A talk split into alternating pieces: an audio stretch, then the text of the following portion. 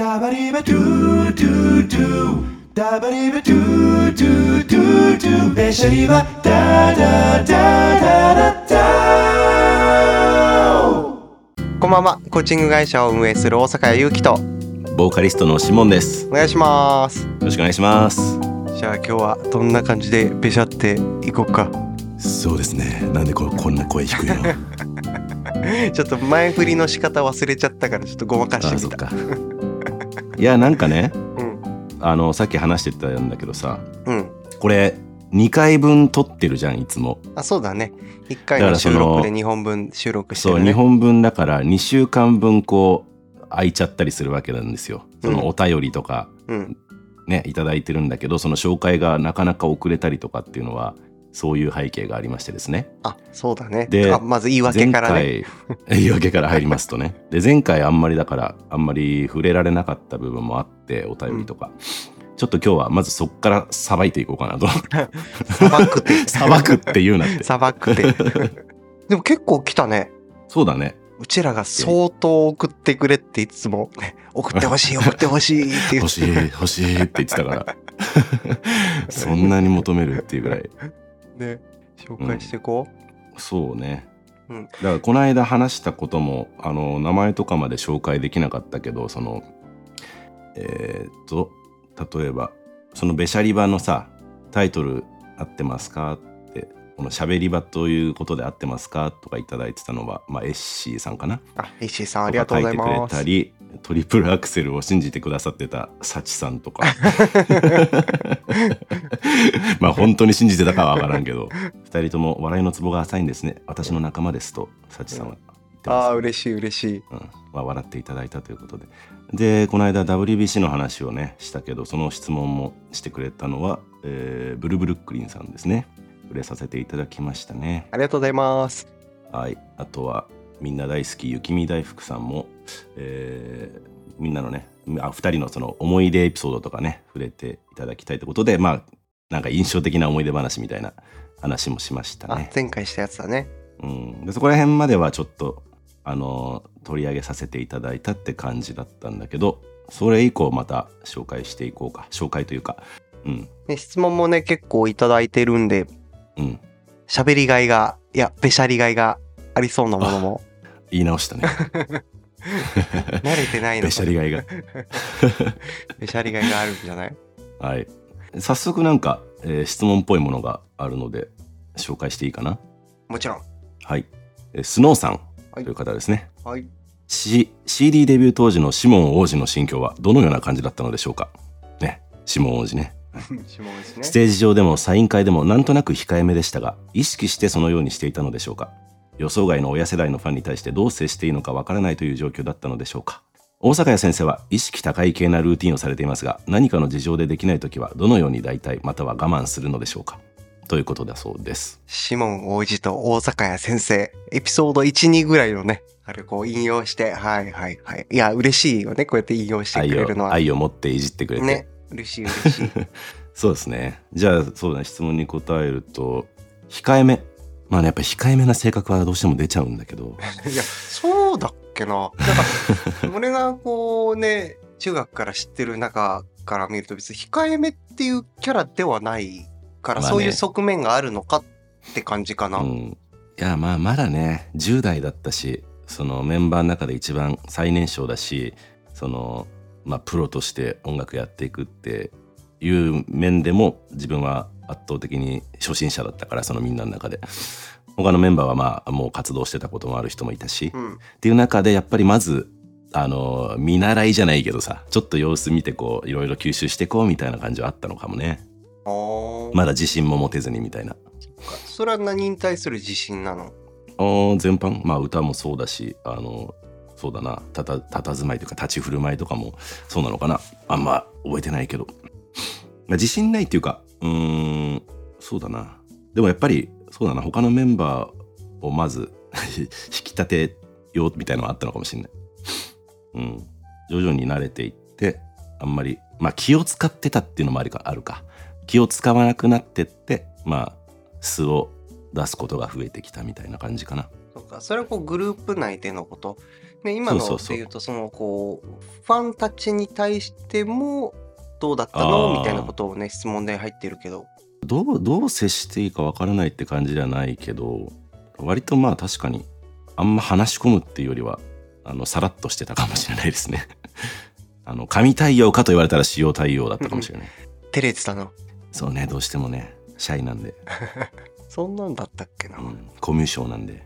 も まあなんかでもだんだん特にその感謝の気持ちを感じられるようになってったのってのもあるかもね。最初はまあなんか実感がないというかあのそれであの音楽であの食べていってで皆さんが支えてくれるからやっていけるみたいなところが実感としてどんどんもうあの持つようになってってより感謝が大きくなってってで自然とコミュニケーションがううん。よりあのしやすくなってったっていうのはあるかもしれないですね。おかげさまで。そうかなんかこう周りに感謝するにしてもこう自分に余裕がないとその感謝向ける余裕すらもなさそうだしね。そうだね。まだうん。10代の時そんなこと考えてなかったかもね。まあそもそもだからさ,、さっきの話で言うとそもそも歌とかそのパフォーマンスその立ち振る舞いみたいなところに対してのこう慣れみたいのもなかったっていう話だったけど、そうだね。そそれどころじゃないというか。そうかもね。余裕がなかったんだろうな、まだな。先生はどうルーティンできないとき。え先生はですね。うん 何感じちゃうあそうだね。できない時はやっぱりあるっていうのは想定しているから、まあ、た具体の話でした方がいいか。例えばこううん。ジムに行くっていうことを挙げるとすると、やっぱりこう雨降ってたりとか何らかの事情によって行けなくなっちゃうってことあると。うん。行けなくなったらなんか一回行けなくなるとなんか次の日もなんかなし崩し的になんか行かなくなっちゃうとかない？そのまあジムに限らず何でもそうだけどまあ、そうだね。ジムに限らずって意味ではあるよね。その、一回崩れちゃうとっていうのはあるかもしれないね。あるだからちなみにうんちなみに、一昨日うん土砂降りの中、自転車でジム行ってきたけど。おお素晴らしい素晴らしい びっしょびしょ、か顔面びっしょびしょになりながら。すごいなそれまあ基本、んそのスタンスだね。だからあのななるべくやろうとするとただできない時もあるからプラン B を用意しておくっていうのはいつもやってるかな。だからジム行けなかったとか行けないっていうことが起こるのは絶対ありえるからその場合は家の中で10分間ストレッチするとか腹筋のトレーニングだけやるとかあ。そうなんか代替品をこう用意してそうやるようにはしているかなと、そうだからこうややらないっていう隙間を作らないというふうにはしておりますあ、なるほど。うんということです。はいではい。は続いて続いて、えーじゃあ、エッシーさん。いつもね、コメントありがとうございます。えー今後のトークトークテーマに感銘を受けた書籍や映画についてぜひお話聞きたいです。おだって、ちなみに私はコーチングという言葉に初めて出会ったのは本でした。うん男の子をぐんぐん伸ばすお母さんの子育てコーチング術という本だそうで。うーん、コーチングの本だって知ってたこれ。この本は知らなかったな男の子をぐんぐん伸ばすっていうことを必要としたタイミングが、まあ、ちょっとなかったもので 確かに。伸ばすぞーっつってね。弟くんでもちょっと違ったか、それは。ああまあそうだね。そのタイミングであればもしかしたら読んだかもしれないね。うん、ああともう一個。子供の話にどんな返事をしていますかっていう本も取り上げてくださいましたね。うん。うーん。あそっね。か。まあ子育てに関してのねなんかうん。いろいろまあ考えることがあったのでしょうね。うん、なんかこうやってさ自分の親とかがさ、そのうんコーチングの本を読んで自分のことをこう育ててくれてたとしたらちょっとこうなんか変わりそうな気はするよね。ああ確かにうん。どう？なんかうん。ある？感銘を受けた書籍とか映画だよね。うんある。お例えばえっとね映画で行くとえっと、感銘というか、うんいいなって思ったので言うと「Into the Wild」っていう映画。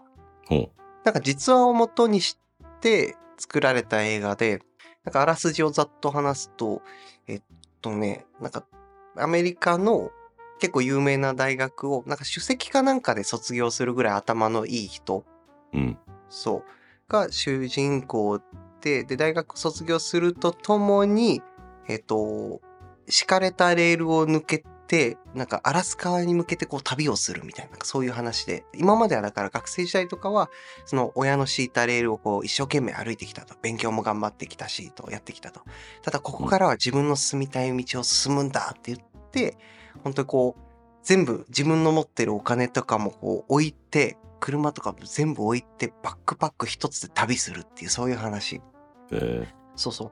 で、なんでそれがこう、なんだ、映画になったかっていうと、その人が毎日日記をつけていて、で、最後、あの、ネタバレになっちゃうけど、亡くなっちゃうんだよね、その人が。うんネタバレだね。そう、ネタバレ。そう。でもそれ分かってても大丈夫、大丈夫。すごい面白いから。そう。で、それで亡くなった、その遺体のところにあった、その日記をもとに作られた映画なんだよね。うんこういうことがあって、こんな出会いがあって、こんなことに苦労したとか書かれてて、そう。うんそれを見て、なんか、まあ、仮にこう亡くなっちゃったとしても、すごくこう充実した人生を歩んだんだろうなとか、濃密な人生を歩んだんだろうなっていうのはすごく伝わってきて、そう、なんなんだろう、こう、敷かれたレールを歩くんじゃなくて、自分でこうレール作って歩んでいきたいなっていうのをすごく思わされた映画っていう感じ。うーん。えー、それでバックパッカーやったんだ。でバックパッカーやる前に実際見たしね。あ、そうなんだ。そえー、そうそうそうじゃあ本当に影響受けう。た。本当に影響を受けた。旅しようって思ったしね。なんかある。俺なんかあるかな映画か結構そうだなむ昔になるけど多分大阪屋とかもとも話してたかもしれないけどそこら辺で見てた時期とかも被るだろうしなんか「ショーシャンクの空に」とかさあと「グッドウィル・ハンティング」とかさあの辺グッドウィル・ハンティングとかさいいね。あのそうだねそのすごい頭のいい、えー数学がすごいできる密かに密かにできる青年がねでもまあこうなんだろういい環境にはこう恵まれずというか。なんか清掃員でそこでかなんかやってんだよね。そうそう。でそれで清掃してるだ段階でこう黒板とか見る見ただけで問題解けちゃうみたいなね。でそれでもちょっと心にあの傷をというか闇を抱えててそのあれはまあカウンセラーかな？だからととの間のその人間模様みたいなのが描かれていてでまあそっちのカウンセラーもまあ実はまあ抱えてるものがあってという、そのお互いのその相互作用が描かれてたりとかね。結構人間ドラマ面白いうんか。なっていう。面白い面白い。そうね。最近そんなに映画見てないからってのもあって昔のものが出てきちゃうけど、うん。最近なんか見た、あ、最近見最てないた言ったか。か。な最近何見たっけな？何見ただろう？うーん。これさ、2010年からうん記録つけてて、お見た映画全部記録してね。えー、忘れちゃうじゃん。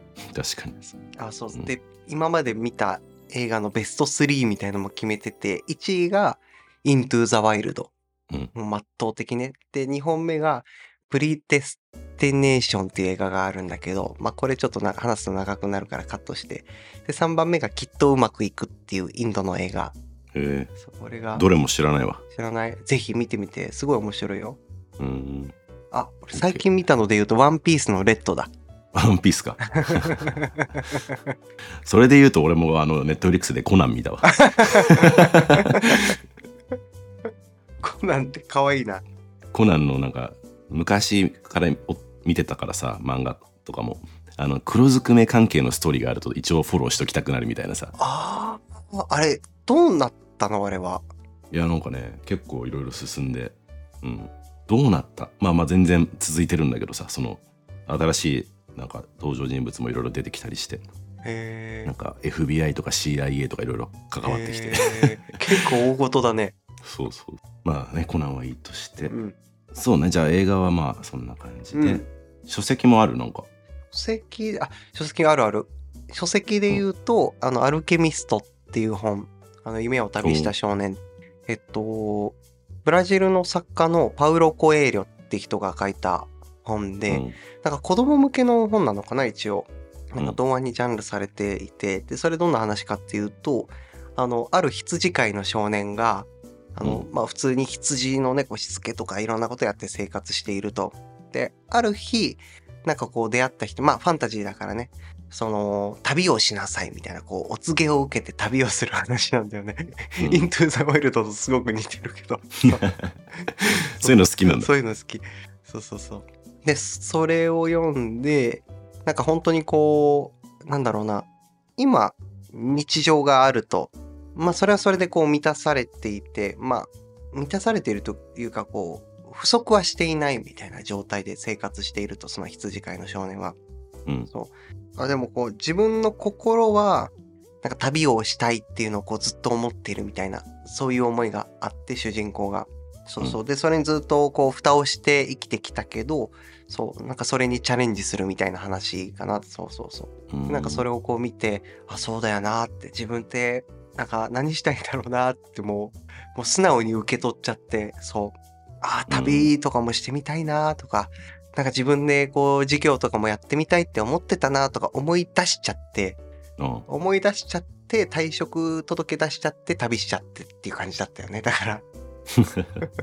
めっちゃ感銘受けてるじゃん。感銘受けた。そう。結構影響されやすいかもな。うん。うん。シモンは本ある？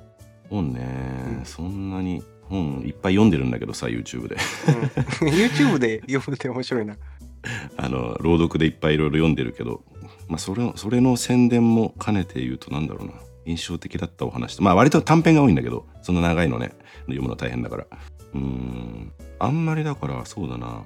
なんかサスペンスっぽいものとかそういうのとかあんまり興味なかったんだけど、うん。意外と面白いなとか思ったのがその山川雅夫って人のなんか作品とか結構へえ知らない。こうなんか「あるドライブ」って作品があってなんかそのあのうまくいってない夫婦のうん。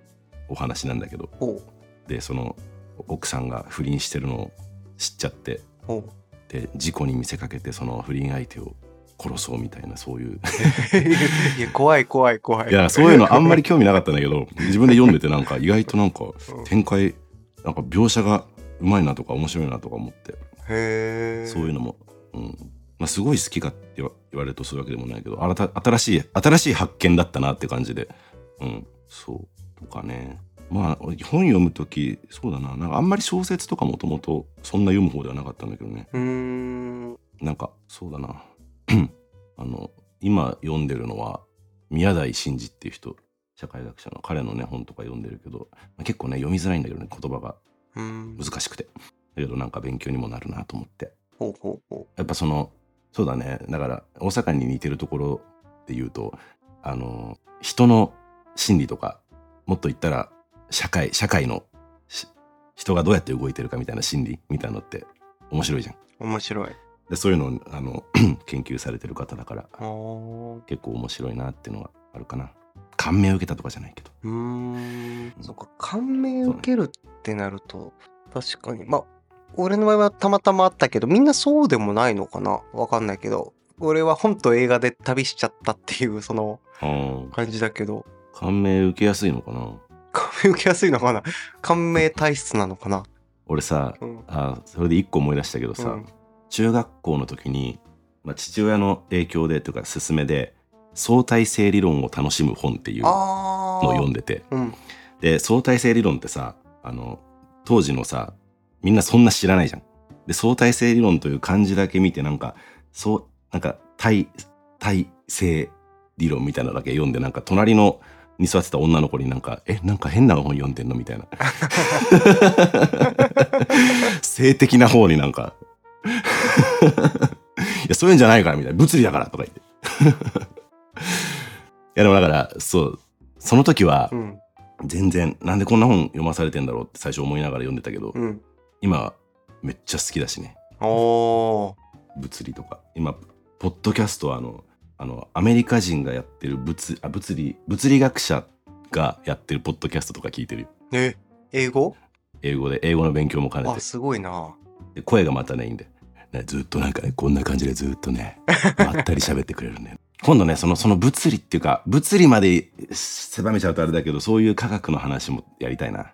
面白いだろうね。盛り上がるだろうねうん。いやなんかその中学のって話した時にさこの話すんのかなって思ったのが、しもあのポケモン見て泣いてたよね。ポケモン？ポケモンの映画見て泣いてたよね。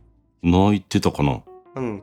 なんか中学の時にさ ポケモンでなんかピカチュウのなんなんとかみたいなうん。なんか映画があってでそうそう。でその映画見て俺泣いたわって言って。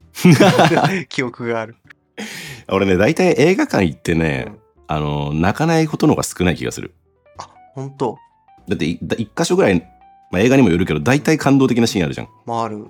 あまあコナンとかは泣かなかったけど うんなんかあまあ割と泣きやすいうん。シモン結構その泣き虫のイメージあるからな。泣き虫って 泣き虫ってなんかガキガキじゃんかシモンは泣き虫だったからな。そうだねうん。じゃあ一旦戻そっか。はい。そうだね。じゃあ、SC さんの質問はそんなところかな。あ、で、まあ、SDGs ね、この間話したから、語ってくださりありがとうございましたと。こちらこそ。はい。はい。じゃあ次。えっ、と、プル、プルプルブルックリンさん。あれ、名前ちょ変えた？ちょっと待って。ちょっと待って。これブルブルしてなかったっけ？前ブルブルしてたよね。今度プルプルしてるね。はい。見間違いかな。えっ、と、ちょっと読んでみようかな。今回も深い話をたくさんありがとうございました。どんなことでも深く掘り下げて自然体で語り合うお二人の空気感に毎回引き込まれています。遠い昔、学生時代に友達と一晩中語り合った記憶も懐かしく蘇ってもきたり。ね。何が今の自分を形成しているかと考えた時にもちろん育った環境や時代背景もあるけれどそれ以上にその、えー折々に出会った人だったり友達だったりの影響ってすごく大きかったなとお二人の話を聞きながら改めてしみじみ感じているところですだってそうだね嬉しい。やっぱりその時のね友達とか環境ね大事よねうん。大事大事。うん、はい。えーっと、質問としてですね、チャット GPT など AI との関わり方についての語り合いも聞いてみたいです。ということです。うん。えー他にもあれや、あれやこれやテーマにしてほしいこと、聞いてみたいことがありすぎて、長文になりすぎるので、また小出しにしていこうと思います。だって。やったありがとうございます。小出しありがたい今度は何ブルックリンさんかわかんないけど。確かに。そうだそうだね。ブルックリンじゃなくなってるかもしれないね。うん。あや、その次の方、ウーママさん。うん。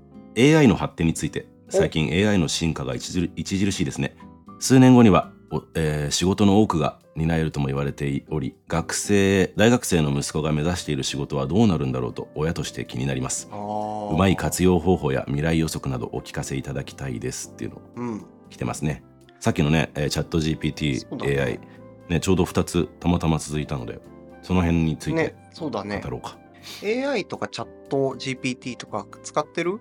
たまにね、あの、あれとか使ったことあって、まあ、じゃチャット GPT もそうだけど、あの、画像生成 AI ってあるじゃん。ああ、あるね。使ったことないわ。あの、朗読チャンネルのサムネに使ったことある。へえ。どう？使用感は？まだね、一個だけで、結構ね、何回も打たないと、何回もこう、生成してみないと、毎回変わるの、ランダムで。その場で一応作るから。例えば同じ、えーキーワードを、例えば3つ打ったとするじゃん。ポッドキャスト、えーポッドキャスト、なんだろう、マイク、サムネみたいなさ、そのテーマで打ったとしてなんか適当に作ってくれるとかってあるんだけど、うんこうポチッとこうエンターを押すと、まあ2分ぐらい、2、3分で作ってくれるんだけど、うん。お毎回その同じキーワードでも出てくるもの違うから 結構10回ぐらい試してあこれがいいかなみたいのでやったんだけど、うん。へえ。そうなんてやつでやったんだっけな俺の読んだやつあ中原中也の「サーカス」っていうあの詩があって、うん。そのサーカスにちょうどいいなんか画像が見当たらなかったからほあちょっと作ってもらおうと思って う。おサーカスしてる感じの絵を。作ってもらった、どう？満足度は？あなんかあ作れるんだってそのできたできたという達成なんか満足感はそれどこで見れるえっとね YouTube でググってもらえば ?YouTube ででググる。うん、わかった。YouTube でググって YouTube みではググらないが Google で YouTube ってもらえばわかんないわかんない。YouTube るわ、じゃあ、後で。うんちょっとねあのうん。サーカスのさあの空中ブランコみたいなやつなんだけどちょっとひ紐が変な感じなんだけどまあちょっと待って、今スマホで見てんだったら、そのスマホの画面見してよ。ほんとねこれあー、あ、あー、ほんとだ。皆さんは皆さんは僕の低音朗読というチャンネルに飛んでもらって見ていただけていいねいいねを押していただけたらそれでいいと思います。チャンネル登録も よろしくお願いします。よろしくお願いします。そう。そっか、そういうのでも作れるのか、使使えるというか。うん、だからなんなら音楽も作れちゃうからさ今後使ってみようかなって思ったこともあるな。へえ、音楽でいうとこの作れるっていうのは何を作れるの？ん？例えばこういう感じの曲。例えばて BPM これぐらいジャズっぽいコード進行こんなやつとかしていろいろできて楽器これ使うとか。え。あとはこの曲みたいなやつとかもできるだろうし。ー、えー、すごいね。だからそうなんかカラオケトラックとか作ってくれそうじゃない？なんかその簡単にそのうち。すごそうだからあれだよね。芸術分野ですらちょっと危ういよね。そうだね。まあ、特に絵が言われてるよね。もうなんかうん。その辺のなんかイラストレーターとかピンチじゃないってよくささやかれてるけどそうなんだ。あ確かになんか海外かなんかの事例で、なんかのコンテストで、えっと、優勝した絵が AI で生成された絵だったみたいな話を聞いたことはある気がする。ねだから、うん、見分けがつかないっていうものがどんどん増えてきちゃうよねうん。確かに。そうするとなんか人の介在価値とか、人が作るっていうことの意味ってどうなってくるんだろうとかね。そういう話にもなってきそうだよね。そうだよねだからあの自分がよやってる本を読むとかもさもう自分の声のデータをあらかじめいっぱい入れといたら勝手に読んでくれるからさもちろん抑揚とか間とかは人間ほどはできないけど普通にもう AI が読み上げるの相当スキル上がってるから、うん、もうなんか低音朗読かっこ指紋 AI っていうのを作ろうかな ち毎日自動的に3作品ぐらい読んでくれるみたいな いいよね。いいけどなんか違うって思っちゃいそうな気がするだろうね。その聞く側としたら。ねね確かにシモンの声なんだろうけどっていう。そうそうそうそううん。面白いな。大阪屋はなんかチャット GPT 含め使ってる？使ってるといえば使ってるかな。いや、例えばそのアレクサとか、あそういうのも一応 AI だし、そう、あとはチャット GPT は最近は結構使ってるかな。あの、毎日うん。何かしらでテキストは作ってるし、うん。うん、なんていうのかな。その、よく使うのが、その、自分の考えてることを抽象化したい時に使うっていうのが多くて、まあ例えば、うーんと、なんかコンセプト作りとか、まあ、例えば、えーコーチングで、まあ、自己表現とかこう0から1に挑戦することに、えー、と重きを置いて、まあ、コーチングをやっていると。でここから連想されるこう言葉とかイメージとかなんかそういうのをこう教えてとか言うと出してくれるんだよね。うんそうでそれってなんか自分の頭の中にないものが出てくるからすごいこう役立つっていう。なるほどね。あとメタファーで例えるなら何とかっていうと、まあ、例えば、まあ、うん。ゴーチャラだよ、みたいなこと言ってくれたりとか、そう。まあ、この前ちょっと感動したのが、あの、うん。右脳と左脳あるじゃん。右脳と左脳の働きを、こう、メタファーで例えると何だろうなっていう、だからもう何かに置き換えるとすると何だろうなって考えてて、全然出てこなくて、チャット GPT に相談したら、うん。その、まあ、えっと、左脳はコンピューターで、右脳はアーティストのようなものですっていうふうにこう表現してくれて、あ、そうだって、それだったら誰にでも伝わるなって思うじゃん。うんだからこう、蓄積せされたデータをこううまく情報処理できるのがこう左脳だと。まあ、コンピューターと同じようにと。うんその既存のデータにあるようなものからじゃなくて、その、なんていうのかな、何もないところからこう想像できるみたいなニュアンス、創造性をこう、なんだろう、軸にしてるというか、そこに強みを持つのが右脳ですよと。だからまあアーティストに近いですよみたいなことを説明してくれて、あ、そうそうそうそう。なんかこう、かゆいところに手が届くじゃないけど、そう、さすがさすが左脳型って褒めてあげた、言ってないわ。褒めとくね。うん、いやでもね AI まあ面白い時代に生まれたよね我々はねそうだね。マジでこれから5年とか10年とか信じられないぐらい変わるだろうしよく最近言われてるシンギュラリティがいつ来るかみたいなのもそうだけどもう AI がもう急速に発展してうん。だいずれさその、まあ、人間のその意識、まあ、だから AI 人工知能が意識を持ちうるかみたいなテーマもよく語られるけど、まあ、その答えは分からんけど仮にじゃあ意識というものが芽生えたとしてうん。で人間もあのもう今もさあの、うん頭にあのなんだデバイス入れてそれでコンピューターとつなげるみたいなそういうのを研究してるけどさ、そうねそう。なってくるとその人間もコンピューターにつながるしっていうので意識というものがあのにもともと人間オリジナルなのかうん。AI オリジナルなのかっていうもうなんかそこが混ざってきちゃってうん。っていう時代がなんか来るんじゃないかな。来そうだね。うん来そうだし、それをどう捉えていいのかもちょっとわかんないよね。まあ、いいところもあるだろうしね。そうでないところもあるだろうけど。そうだよね。そうなって究極いくともう人間的なとかそのハートフルな感じみたいなのもどんどん失われていわゆる物質っていう感じの世界になっちゃうよね。ちゃうなっちゃう。うん、し、なんかその傾向が強ければ強いほど、そのハートフルなことを求めるとかニーズは高まりそうな気はするけどね、逆に。そうだね前段階ではそうだけどそれすらうん最終的には消えちゃいそうな気がするんだよな。ああ。まあうちらの時代ではまだないと思うけど、うん、まああとでもポジティブな面で言うとうんあのみんな仕事がなくなくなっちゃうかもしれないっていう不安とか言うけど、うん。仕事しなくていいならしなきゃいいわけよ人間なんて別に AI とかロボットが全部やってくれて生産もやってくれたらで例えばよく言われるベーシックインカムみたいなのもさ、まあ、割と自分はあの肯定派なんだけどでそれで別にやりたいことやって生きてれば仕事がなくなるというきそそれをそもそも恐怖と捉えなくていいというかうん。仕事をするために生きてるわけじゃないからっていうまあね、確かに。なんかそれで言うとさ、なんか、うーん、ギリシャ、古代ギリシャの話で、うんなんか、一番芸術とか哲学が栄えたのってその時代だと言われていると。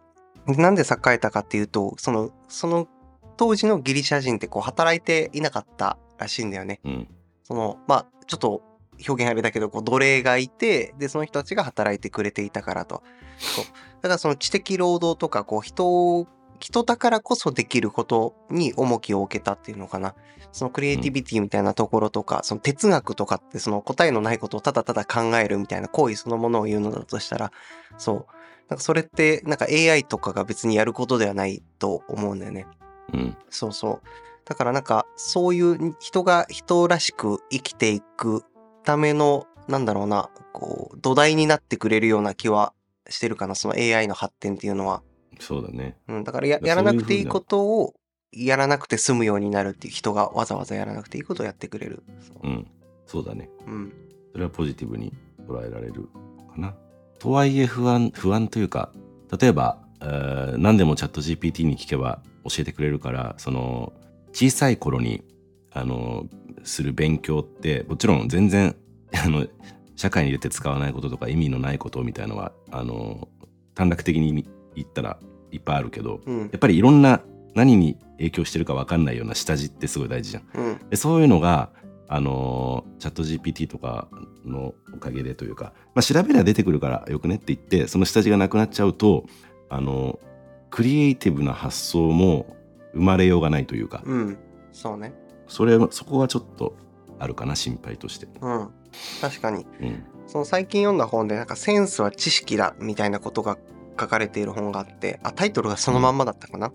うんそうそう。だからその知識の集積とか、そのそもそも自分で考えて、その情報をつなげる力がこうクリエイティブだし、デザインだし、センスだよみたいなことを語っている本で、そうだね。そう、だからこう考える力とか、その情報収集する力っていうのはこう普遍的なものだなって思ったし、その、なんだろう、センスっていうと、なんかなんとなく、こう、パッとひらめきとして生まれてきそうというか、なんかそんな感じするけど、そうじゃないってことがまあ書かれていて、そうそう、というかもっと言うとそのひらめくためには知識がないとってそうね。ことだよね。うん、そうそうそう例えばさっきちょっと相対性理論の話もしたけどうんアインシュタインがいかに天才とはいえそれまでの数学がなかったら彼一人で何も作り上げることはできないしっていう間。違いない。うんなんかアインシュタインもあれだよね、その自分のわからない領域についてはその専門家についてよく相談してたっていう記録も残っているうんうんみたいだしね。めちゃくちゃ楽しそうだよねそういううん頭のいい人たちの会話とかき楽。しそう。わかんなくてもいいから混じってたい。うん そういうの憧れるわ。憧れるね。うん、大学通おうかなこれから。ああ。それ、その半分冗談半分本気みたいな感じでしょ？うん本気半分。あ前そんな話してたよあ、ね。うん、した。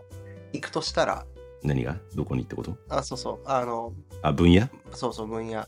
うーんなんか面白いことにさ意外と今になって父親がやってたやってた分野まあ父親あの哲学者だったんだけど科学哲学っていう割とニッチな分野やってて科学を哲学するってさ今の会話みたいな分野だからさ 遺伝かこれみたいなすごいね。そうなんか彼が彼のさ教科書みたいなやつたまに全然読んだことなかったんだけど大人になって引っ張り出してきたらえ？ちょうど今も自分がハマってることだけどみたいないえー、すごい。それ何年前に出た本なの？やもう何十20年とかえー、すごいね。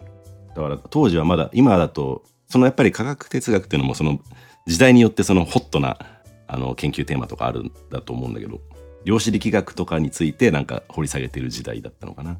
お、そうなんだ。うん、今だって、量子力学って知れる、今でこそ知ってるけど、なんね、十数年前とか、20年前とかって知らないもんね。うんあんまりねまだね。うん。ね、量子コンピューターとかっていうキーワードでね、なんか耳に入るけど、うん、量子っていう言葉が。ちょっと、ゲスト、お父さん、呼びましょ嫌 です。う。呼びまししょ嫌です。う。呼んだら来るかどうかだけ確認するとすると、来るかな別に来るんじゃない暇だから。呼びましょ嫌 です。う。何これ？何これ？何これ？いややばいこのテーマ広がりすぎて5回分ぐらいになるわ。なるなあこれ無限に話せるな、量子コンピューターまで行っちゃったよ。そうだね。もう入り口もう完全に忘れてるけど、チャット GPT と AI のね、うん。入り口は。あそうかそうか。まだギリつながってるか。そうだね。やばい、これ今日全部紹介しようとか言いながら全然追いつかないかも。追。いつかないね。えなんかさ、なんかさ俺そのそのさっきの話さしてて思いついちゃったことは思いついちゃったというか頭に浮かんだことがあって、その AI 発展してきてその意識とか生まれたらその本当に人って何なんだろうと人とその AI の違いって何なんだろうってすごく思ったね。例えばその科学技術が発展してその物質からなんかいろんなものを作れるようになったとするじゃん。例えばこう心臓を作れますみたいな、目を作れますみたいな。そう。うんでそうなったらこう人間そのものもこう作れちゃうじゃん。うん。うん。でその人間が作ったその人間っぽいその生命体っぽいもの、うん。と人の違いってなんだろうってなるとそれちょっとむずくない？一緒とも言えるしなんか違うとも言えるし。